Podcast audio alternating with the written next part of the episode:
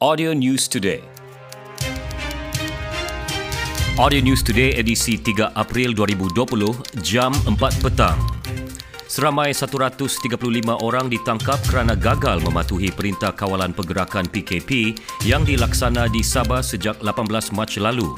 Daripada jumlah itu, 50 orang dijatuhkan hukuman, 50 lagi ditahan reman, 7 orang dibebaskan dengan jaminan mahkamah manakala selebihnya dibebas tanpa syarat.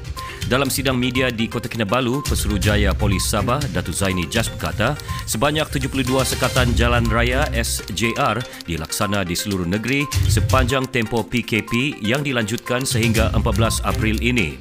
SJR melibatkan 4,228 anggota keselamatan yang dibahagikan kepada 288 pasukan bertugas secara bergilir-gilir mengikut empat sesi.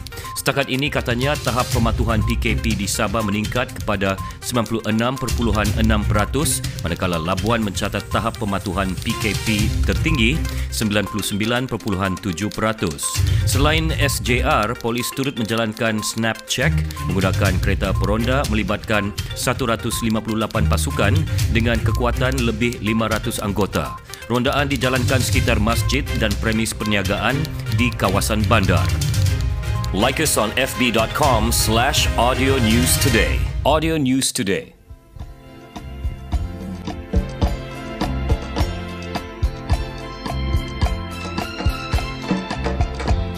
Cabut misai anjing, cabut misai kucing bawa jumpa dukun. Minta jampi-jampi supaya jadi benci. Dukun sudah jampi, dukun sudah jampi.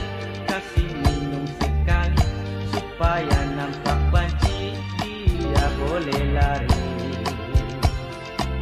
Karena minum hari-hari, minum hari-hari Tidak pandai benci pandai jaga diri. Dukun sudah jampi jampi. Dukun sudah jampi Dukun sudah jampi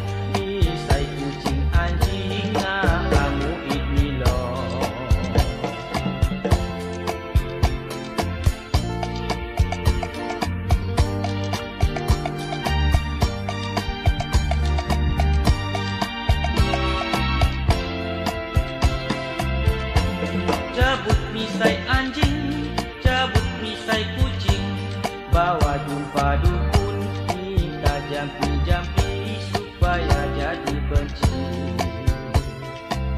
Karena minum hari-hari, minum hari-hari, tidak pandai benci, sumbilang pun berduri, pandai jaga diri. Dukun sudah jampi-jampi dukun sudah jampi jam itu saja.